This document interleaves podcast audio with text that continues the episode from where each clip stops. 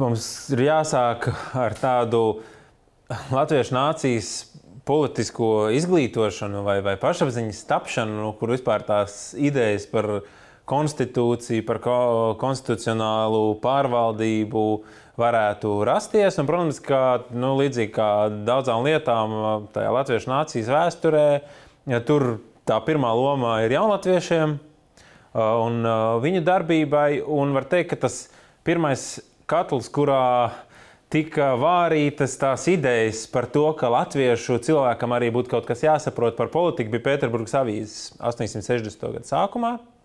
Uh, bet tolaik vēl jēdziena satversme nav. Ja, tā tad tiek runāts par grunts likumiem vai pamata likumiem vai konstitūcijām, kad latviešu lasītājs faktiski pirmo reizi tiek iepazīstināts ar dažādu valstu pārvaldes kārtībām. Un tā runa tolaik, protams, vēl nav par to, ka tas attiektos tieši uz Latviju. Bet nu, tas jau ir liels solis uz priekšu, ka tas galvenokārt zemnieku kārtē piederīgais latviešu cilvēks nu, tiek iepazīstināts ar to dažādo pārvaldes kārtību, kas pastāv Eiropā un pasaulē. Un, nu, varbūt tas nākamais zīmīgais punkts, domājot par nu, satversmes priekšvēsturi, ir 1869. gads un Atis Kronvalds, kas ir nu, teiksim, viens no arī Latvijas Nacionālās kustības celmlaužiem piedāvā lietot uh, jēdzienu satversme, kas ir uh, radīts balstoties vācu valodas vārdā verfassung un verfassen, kas nozīmē satvert, aptvert. Un ar šo jēdzienu, nu, nu, teiksim, vācu valodā arī tiek apzīmētas konstitūcijas. Un, uh, Nu, Kronolds bija tāds liels latviskotājs uh, daudzu jaunvārdu radītājs, līdzīgi arī kā Juris Alanants, uh, mazliet agrāk. Un nu, tad, tad viņam bija priekšlikums, ka šo varētu ieviest kā latviešu jēdzienu. Nu, protams, latviešu tas ir nu, diezgan nosacīts. Tas patiesībā ir tāds pārcēlums no vācu valodas, jo, nu, lai gan nu, tāds lat, latviešu savā nostājā, protams, ka Kronvalds bija caurumu cauri audzis vācu kultūrā un no tiem impulsiem iedvesmojās, mācījies Prūsijā. Un, un Berlīnē konkrēti. Un, nu, tad, no turienes, protams, šis iespējas bija nācis. Un jāsaka, ka sākotnēji šis, ja mēs šodien ar satversmi pamatā dzirdot šo vārdu satversmi, saprotam tieši Latvijas konstitūciju. Tad sākotnēji tas vārds tika tverts plašāk, un ar to varēja apzīmēt nu, teiksim, jebkuras institūcijas tādus pamatlikumus, nolikumu, teiksim, pagastu satversme, kurzemes un vidzemes satversme. Eh, nu, teiksim, eh, ierakstot periodikā jēdzienu satversmi 880. gados, nu, mēs atradīsim arī tādus rakstus kā bišu valsts satversme, jeb kā teiksim, bites uh, saimnieko. Ja, tā kā šis vārdu nozīmē bija plašāka un laika gaitā faktiski viņi sašaurinājās. Nu, tad tas nākamais posms, savukārt, mēs domājam jau konkrētāk par Latvijas un latviešu nu, teiksim, šo te politisko stāvokli un viņa paša apzināšanos, tad, protams, tas ir 1905. gads. Un tad šis satvērsmes vārds var teikt, ka pirmoreiz atklāti un tik plaši izskan kontekstā ar Latvijas, tieši konkrēti ar Latvijas politiskās nākotnes metu veidošanu, tapšanu.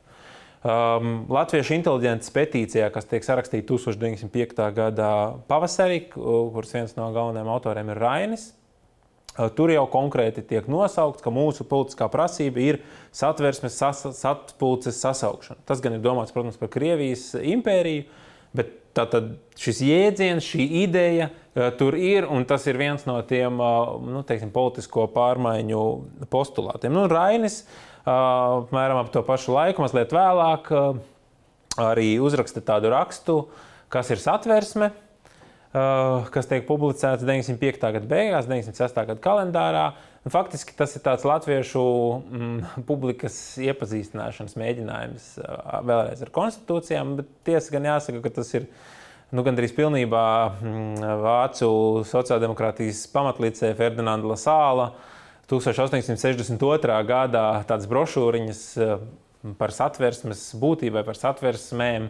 Eh, pārlikums latviešu valodā. Jā, nu, to Rains pašā raksta beigās ar maziem burtiņiem uzraksta. Faktiski viņš piesaka, kā, kā, kā tādu savu autoru darbu, bet nu, palasot, tur diezgan, diezgan daudz ir, ir, ir tieši no lasāla idejām. Un tur tā, tā pamattēze, ko Rainis vēlas proponēt uh, latviešu vidū, ir, ka nu, ja vajag, tad satversmi var uzrakstīt trīs dienās. Tas nav nekas sarežģīts, bet tā lielākā māksla ir atrast uh, nu, teiksim, to, lai šis dokuments atspoguļotu tā brīža sociālo balansu.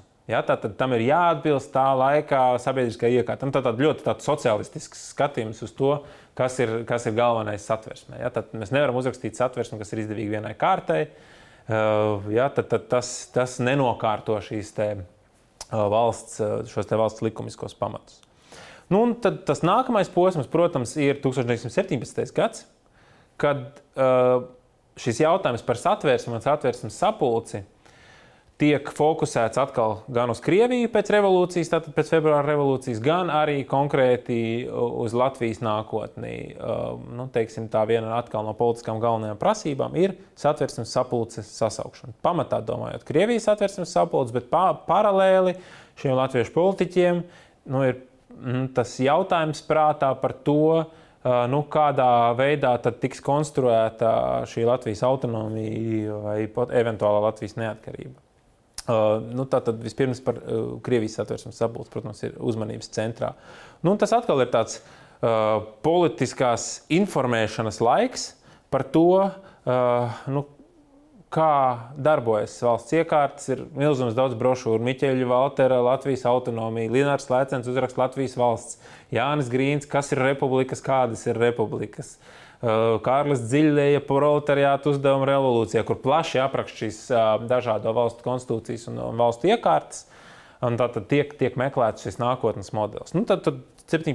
gada beigās, tad, kad jau izkristalizēja šī alternatīva, nepārprotamā viena no alternatīvām, ka Latvijai ir jābūt pilnīgi neatkarīga valstī, ko proponē Latvijas pagaidu Nacionālā padome, tad savukārt Latvijas pagaidu Nacionālā padome jau ļoti konkrēti domā un faktiski viena no pirmajām vai pirmoreiz formulē nepieciešamību tieši domāt par Latvijas satversmes sapulci, nevis Krievijas satversmes sapulci un autonomijas nosacījumiem, kāda varētu attiekties uz Latviju. Latvijas pagaidu Nacionālā padoma 17. gada beigās formulē, ka tā būs pagaidu orgāns līdz Latvijas satversmes sapulces sasaukšanai un, attiecīgi, nu, valsts pamatlikumu uzrakstīšanai. Nu, tālāk, protams, šo postulātu pārņem Latvijas Tautas padome 1918. gada novembrī kur arī nu, tas, tas, tas, tas tālākošais mērķis uzvarot uh, visos politiskajos, militārajos un tā tālāk konfliktos un diplomātiskajā cīņā gal galā ir sasaukt satversmes sapulci un izstrādāt valsts uh, satversmi. Tas ir formulēts gan Latvijas Tautas padomas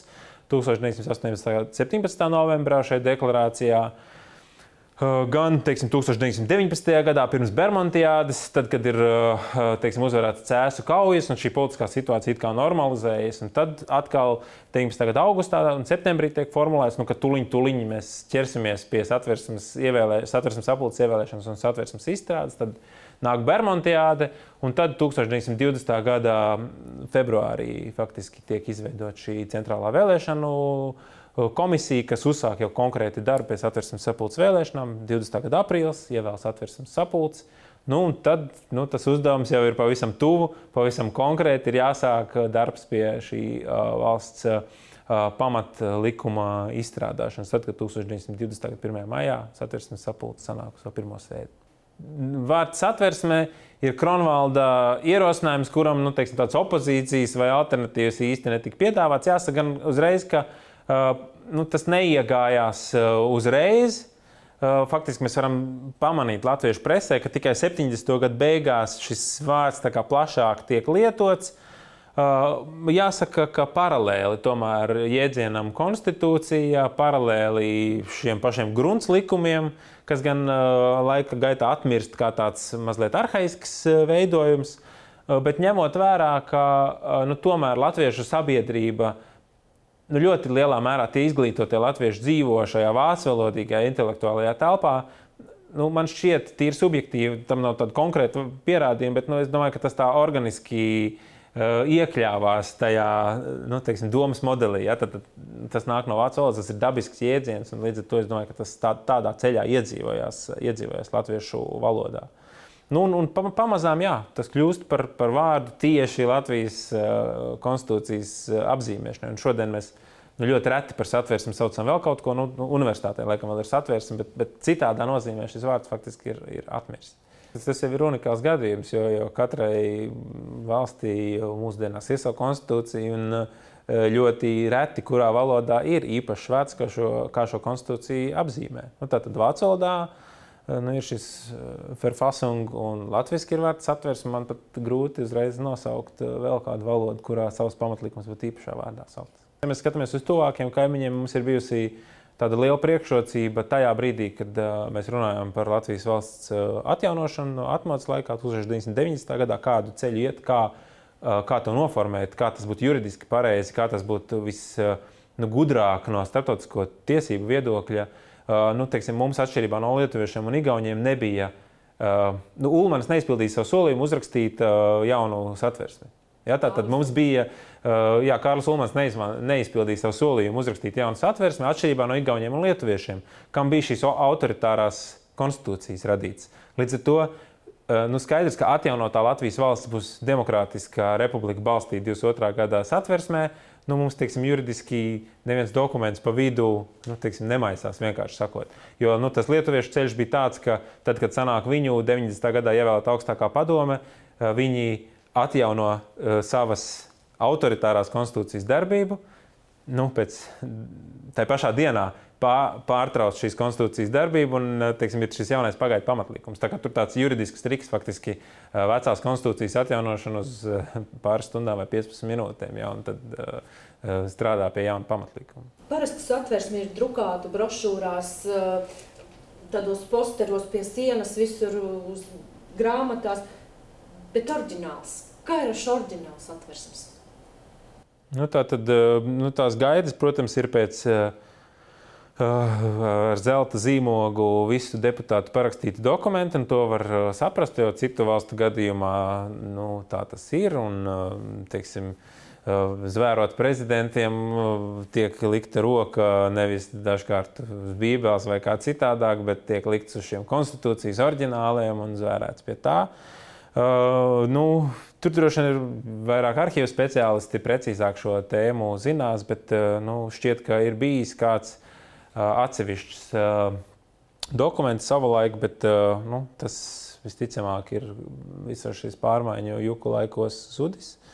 Tur droši vien arhīvu speciālisti to var precīzāk komentēt, bet tas nekādā mērā, un tas ir pats svarīgākais, ka tas nekādā mērā nemazina ne mūsu priekšstats par to, kas ir īstās atversme, Jo nu, mums ir ļoti plašā klāstā saglabājies viss materiāls, kā notiek diskusijas par satversmi, kas ir tas, kas ir virzīts izskatīšanai un apstiprināšanai satversmes sapulcē. Un galu galā, un pats galvenais ir tas, ka uh, teiksim, satversmes sapulcē tiek ļoti precīzi formulēta kārtība, kādā stājās spēkā likuma, skaitā, un, un kā stājās spēkā satversme, kā notiek šis varas maiņas process.